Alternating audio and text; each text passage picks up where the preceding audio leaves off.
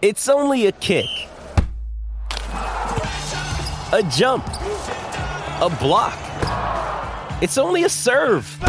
It's only a tackle, a run. It's only for the fans. After all, it's only pressure. You got this. Adidas. Injured at work in a motor vehicle accident or had a fall in a public space? Speak to Your Claim Lawyers, a no win, no fee personal injury claims law firm that specialises in maximising compensation claims for injured people. Call 1 800 Your Claim or yourclaimlawyers.com.au. The Bulldogs vice captain Jack Macrae is with us. He's notched his 100th 30 disposal game. Is Jackson, congratulations and welcome. I hope you've raised the bat. yeah, not exactly, but um, yeah, didn't really know about that. But uh, yeah, not not the worst. Not the worst. It makes you quite prolific, really. Yeah, I think you know I've been fortunate to you know play in some some pretty good teams and um, be surrounded by some superstars. You know, with Libba and Bont, and certainly make my job pretty easy out there. Jack, quarter time. Obviously, the uh, the Hawks jumped you a little bit. What was Bevo's message? And it seemed to be a pretty clear tactic with the ball um, moving into the second quarter.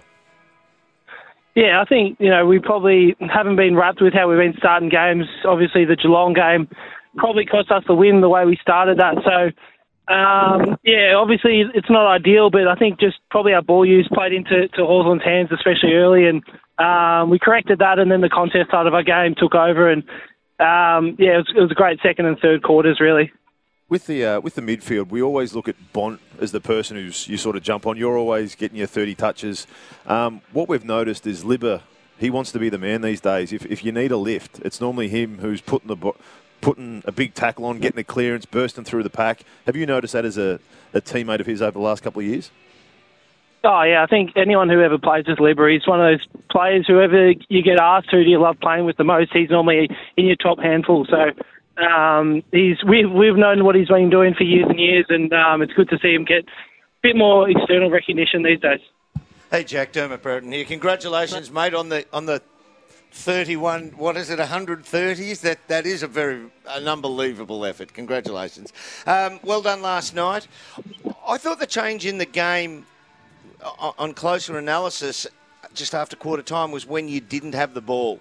You disallowed hawthorn to move the ball quickly and you disallowed them quick movement through the centre yeah, I think we weren't, you know, really wrapped with how we defended against GWS. Obviously, uh, I think the broadcasts were pretty happy with the with the total score and how many goals were kicked, but um, internally we wanted to defend better, and um, especially after quarter time, as you said, I thought we did that a lot better, making them go around the middle and um, kick to probably more contest. A lot of yeah, well, as you say, a lot of uh, people in the media we say, isn't it wonderful? There's so many goals kicked, highest scoring game of the year. And I've heard a couple of interviews with some of the doggies after that game last week, and they say, "Oh no, we're happy to get the win." Yada yada. Surely the coach said, "Yeah, we'll take the four, but we aren't happy with the way we defended, and we aren't happy with the way we let them score." Is that the truth of it? Yeah, obviously, you know, it's always nice to get the win, but um, yeah, ideally you don't want, you know, Toby Greene obviously had an amazing game, and I don't think, you know, the team we want to be, we want to play in deep finals and um, be in those moments. So you're not going to go very far if you give up 100 points each week. So, um, yeah, it's good to win, you know, scoring high, but obviously we want to keep it as low as possible on their end. All right, let me change tact a little bit. Hmm. Watched last night, and he's an outstanding citizen, and he's a wonderful player. No, he's not better than a wonderful player. Your, your counterpart in the middle, Bont.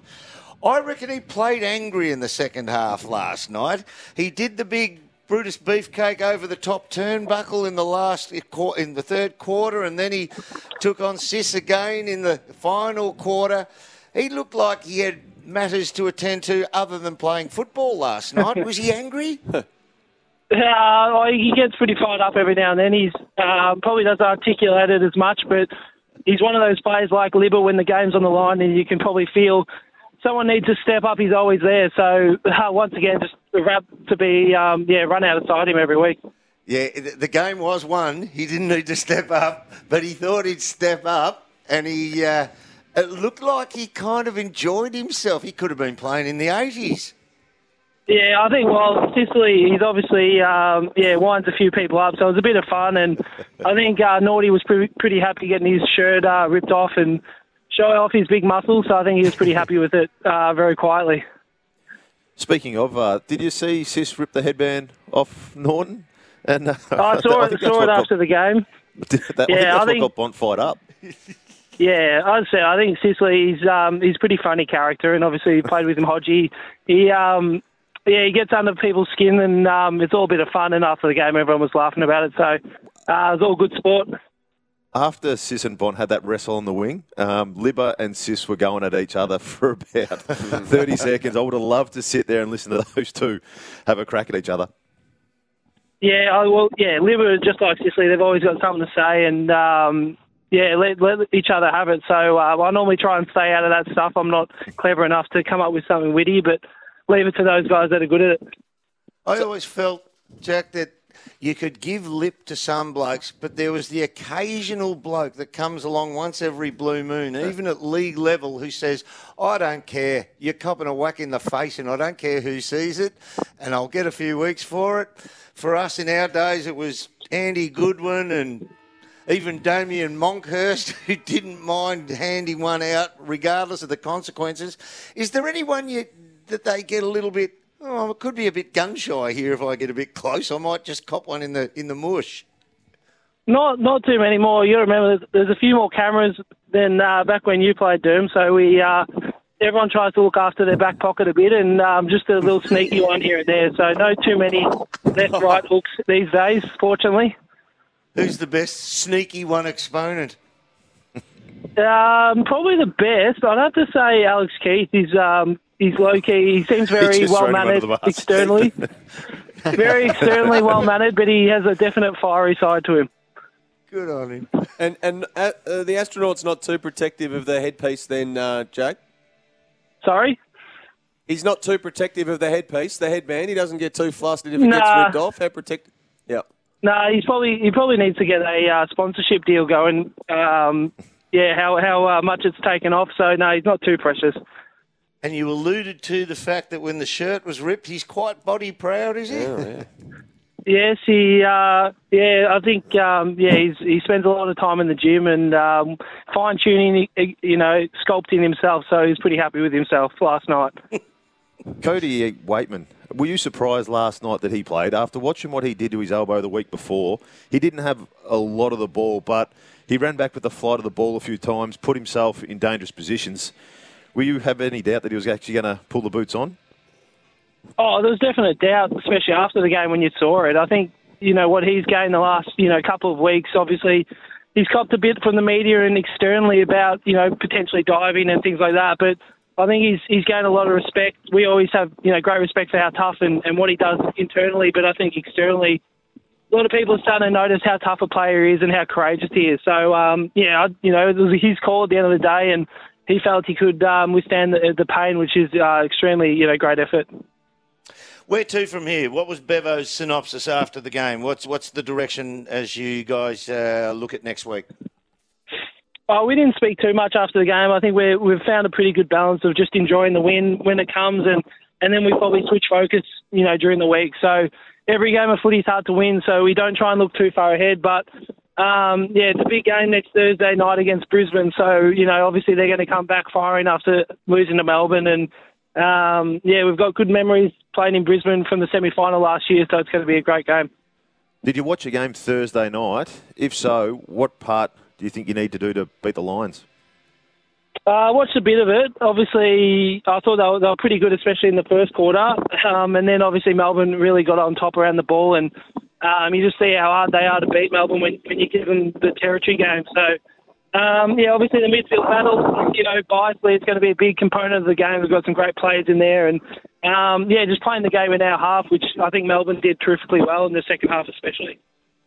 Jack, we talking about Rhylee West earlier, who's obviously had to carry a name into the club and had to be really patient and no doubt been frustrated uh, over the years through a lack of opportunity. You'd be rapt to see him getting a, a good run at it and, and performing as he did last night.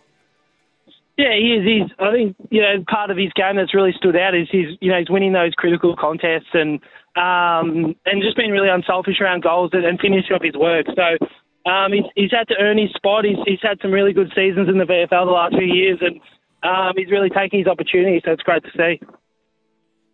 Final one from me. Your full list, and, and even though you got there last year without Brucey, your full list can press right to the top end. But it's fair to say that, that the division now, eight and six, isn't with the best in the league. You get some tests coming up. What areas do you feel you have to improve as a full team to really take on the likes of Melbourne? Oh, obviously, you know, as you touched on, it hasn't been uh, the exact start of the season that we've wanted, and I think um, Brucey coming back will be will be a big addition. But I think, yeah, just our inside 50 uh, conversion and, and probably efficiency around the ground, it hasn't been at the same level as it was last year, and and then on that fact, you're not defending as well because you're not playing. You know, it's a bit more uh, rebound kind of footy. So um, yeah, I think we're starting to get glimpses of our best game. We get together and. Um, you know, it'd be nice to have a few people back, but as you said, we've we've done it previously without without the personnel, so you can't use too many excuses. And it'll be your 200th game on Thursday night. Will you have many travel with you to the Gabba to mark the milestone? Uh, yeah, I'll try and get a few up there. I've been a bit unfortunate. I've my last few milestone games have been either away or in the hub during um, COVID, right. so I haven't had haven't had too many uh, big uh, few mates all fly up. So um, we'll wait and see how that goes, and um, yeah, looking forward to it. Terrific, Jack. Good on you. Thanks for spending some time with us, and good luck on Thursday night for the milestone game. Thanks, boys. Cheers. It's Tyre Power's Big Footy Final Sale. To kick things off, you can get the power to buy three and get one free on selected Toyo passenger car and SUV tyres. Tyre Power's Big Footy Final Sale can't last. Visit tyrepower.com.au now.